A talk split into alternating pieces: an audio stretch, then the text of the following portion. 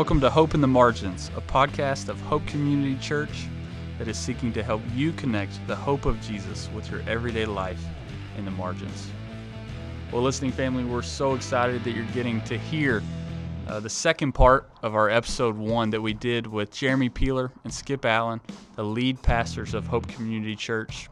We are celebrating in March five years of Hope Community Church, and so we're so excited to listen to the second part of them share the story, the birth story of Hope Community Church, where we get to celebrate these stories of transformation that we were but now.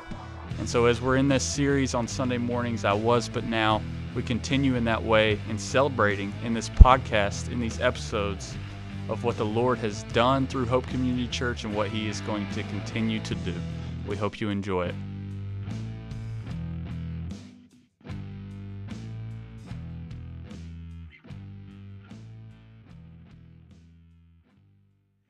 Um, when I got off the phone with him, I called my chairman of the deacons immediately and said, I just had this conversation with um, uh, the pastor from Element Church. I want you to be praying about that. And George said, Well, that's interesting. you know, George. I see him scratching he his said, head. He said, That's interesting. And uh, so I sat through a meeting for three hours, just could not wait to, you know, get out and go meet those guys. And three o'clock we met at the campus over here. And the first thing that Jeff Marburger, Jeff was the first one I met, and the first one that he, when he got out of the car, he looked at the parking lot and he said, "Man, just look at this." And instead of for me, it was uh, another solidification of God speaking because I, I'm, you know, um, he didn't look at the building. He didn't look at the facilities. He looked at what, who who we could reach and what we could do. And I just thought, oh man, they're in this. Hmm. So it's a good good. It was a good day. Yeah, that's awesome. So maybe we need to shift the conversation a little bit of what happens after that, because you say that's a good day. I'm sure there were some not so good days. Uh, we don't have to get into all the details, but kind of what were those initial processes like? Even like talking to people at Element Shelby or telling people at Second Baptist, like I don't know. And worst case scenario, we cut all this. Well, I mean, it, there were definitely some hard days. There were some uh, awkward conversations and intense moments. You know, people get very territorial when you begin talking about uh, church mergers and you know the sacred cow that can be facilities so many times. I mean, people who weren't even a part of Second Baptist were making phone calls and threats, and you know we got people who were going to try to have Jeremy arrested and, and attorneys who were called and, and threatening to sue over. I mean, it got crazy in a lot of different situations. Um, but Jeremy uh, was really, he was a rock through it all um, and kept going back to kind of that same phrase. You know, God's already spoken, God's already said this, done this. Um, and it's up to us. Are we going to move into the promised land and listen to what he said, or are we going to allow fear and, and all these other distractions to keep us from from what God has called us to do? Um, even in the merger, I mean, in, in the in the voting process, I, I can remember the day of the vote because I mean, it element we were we were for it. Like you know, we're at the YMCA, kind of homeless, really, um, and you know, we thought this is this is great. It's an opportunity to reach more people, and and we're we're all for it. Now, there was a very very very select few people who didn't want to move into a more traditional facility. Um, Some who, just to be honest, didn't want to move to this side of town. Um, if you've been in and around Shelby, it's not the greatest neighborhood that we're in, and some people um, didn't want to come here, and you know that's between them and God. But but by and large, everyone was was on board and felt like this is what God was calling us to do. Uh, but Second Baptist, they had really the hard work of the votes and the, the constitutional requirements that were put in place. And uh, the day of the vote, I was actually at Disney World with my family, and I'll never forget. I just sat down, taking one bite of a cheeseburger, and my phone starts ringing. It's Jeremy Peeler, and I think I'm at the happiest place on earth, and I'm about to have the, the greatest call of my life, and this is it. And Jeremy tells me it didn't pass, and I remember just getting up from the table, walking out of the house, and just began walking down the road, pacing up and down, talking with Jeremy, just mind blown that God, what are you doing? Like this was it was clear, like this is where we're going, this is what's happening, and now it's not. Um, and again, Jeremy, his leadership, and and the folks of Second Baptist who who were really a part of Second Baptist and Right. said, we're not going to allow these people who are really not a part of the church to come in, make a vote, and then ride off into the sunset. That is really not the heart of God. And so the people who were actually a part of Second Baptist, who were really the church, who were here, who were giving, were serving, and a part of this body, um, said no. And they called another meeting that night, rescinded the vote, and um, had another vote set up to say, no, this is where God's leading us, and we're not going to be um, you know, kind of bullied into not being obedient to what God has called us to do. I never forget uh, after after all the votes and things like that. Uh, your daddy actually, um, Caleb, we were doing the construction out on the um, stage, and uh, destruction, construction, all that had to happen. Yeah. But uh, he was in the baptistry behind the glass, and he said, "Is this where you announced and told them that you were going to like it was bulletproof or something?" And I said, "Not necessarily, um, but I mean, it's like anything." Um, in my opinion, with when when it comes to when God said something, it's scary and yet exciting. It's um, man, there's going to be some opposition, but wow, there's some uh, there's some return Right. on on what we're going to have to go through here. So for us, uh, when I say us, I mean the folks at Second Baptist, um, because they're really the ones. They're really the ones that voted. They're the really ones who had to sacrifice. You know, Right. 1908, 1908. Um, you know, Sunday school here from the time they were wee little. Easter's services here. Um, you know, lifetime of giving to this place to see this place go from what it was. I mean, this was the pinnacle of you know churches here in Shelby for quite some time. You know, I think they you know 500 and some odd people in Sunday school at one point. You know, back in the I guess the 80s and um, early 90s, and you know, but um, to let go of the hopes of what it was going to be, th- those are the I, I guess the ones who really had to do the hard work and and and the real the tough work and. You know, I've always just um, been amazed when I look back and see those guys um, and what they went through. But yeah, it was tough. I mean, there's a lot of meetings, a lot of um, hard discussions. The the first meeting I had with them, uh, with, with the folks at Second Baptist, after I presented it on on that Sunday morning, um, that Sunday night, I said, "Look, we're gonna. I expect passionate debate. I expect tempers to flare, and I said I expect us to, you know, have some have some um, heated conversations. I said, but we will not do it out of love. I said we will speak to one another in love, and I said, and if there's any occasion where there's not love, I'll ask you to, to leave or to repent of that. And um, you know, from that moment on, it seemed to be um, uh, a, a lot of love in the room.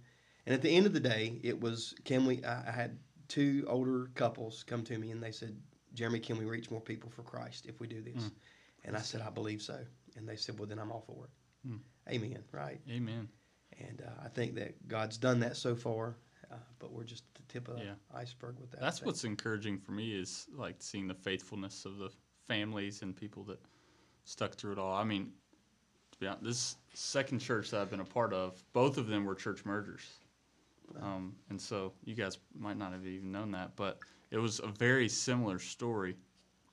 Um, so it's just cool for me getting to meet families from both scenarios and just God's faithfulness in that and drawing things together in a spirit of unity. And, and I think we've seen the return. I, I, I believe there's more, obviously, more to come. But um, give us a little bit, like timeline wise, um, when did Hope Community Church become a, a thing?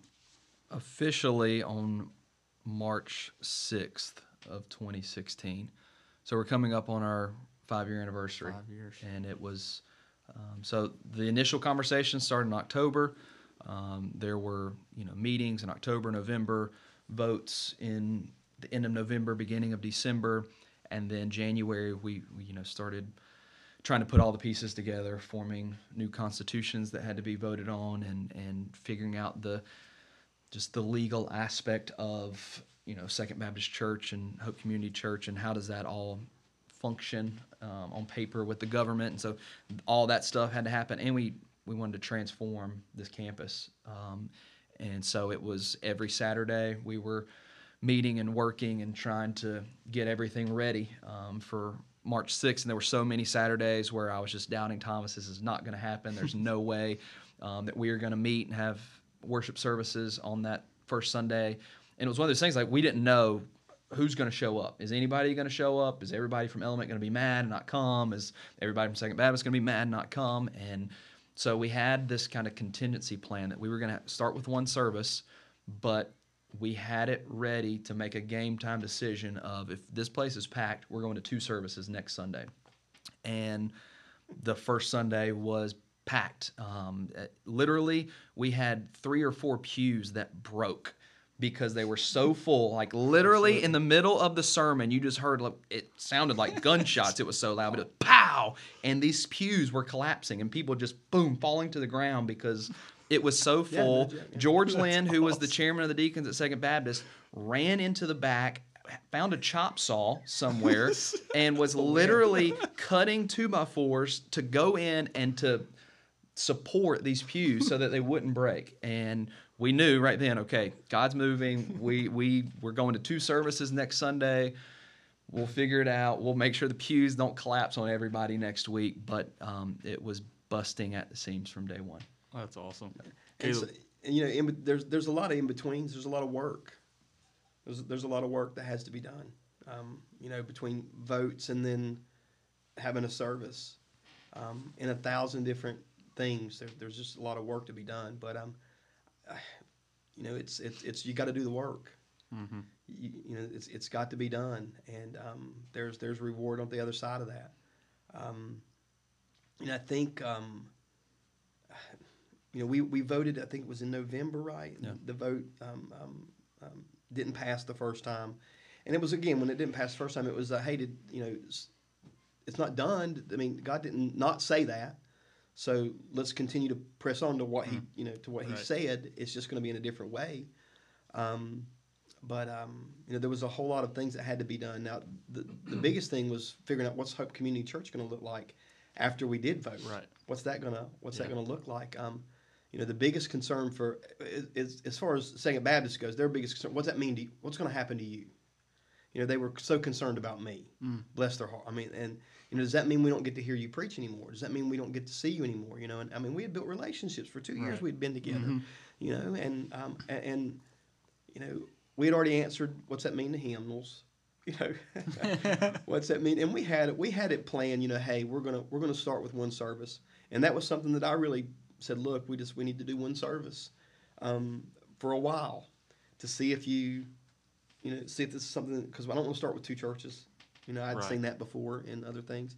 Um, so let's just do one, and then we'll we'll reevaluate that after a while. A long, a lot of time passed, but I remember uh, after months of being together at Hope, you know, those guys. were, uh, You know, I met with them on a Wednesday night. I was like, "What do y'all think?" They said, "Nobody will come." You know, to, to the other service, to an alternative. They they enjoyed and loved Hope um, services so much, but um, you know, it's figuring out what's that going to look like. What's going to happen with me? Um, uh, what's going to happen? You know, um, um, with with a lot of things that took a lot of work.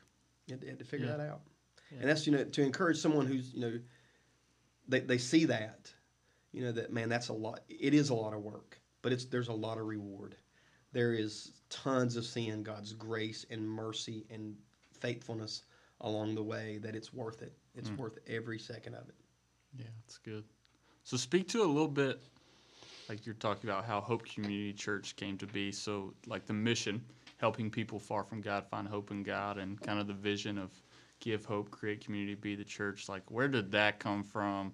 How did that happen um, in those initial? Maybe that wasn't even part of the initial, but That was on a napkin at Mi Pueblito. It- I had written it on the whiteboard. We had gone through so many, you know, names and right, trying to, I mean, pray through it and, and want it to be God ordained. And we kept pushing back against this. We don't want to just name it something that's catchy and current and just like kind of names that seem to be Mhm. in a fad of church planting. And um, one day we just settled in on what do we, we want to give hope and we want to create community we want to be the church and Mm. that was that was a part of really both of our hearts that was a part of second baptist that was a part of of of Element, and um, you know we met one day at, at uh, Mi Pueblitos, and literally I wrote it on a napkin and kind of slid it across the table, and Jeremy was like, "Yeah, I like it. Let's go." And um, and, and let me speak that a little bit because, um, especially for someone who's you know considering that,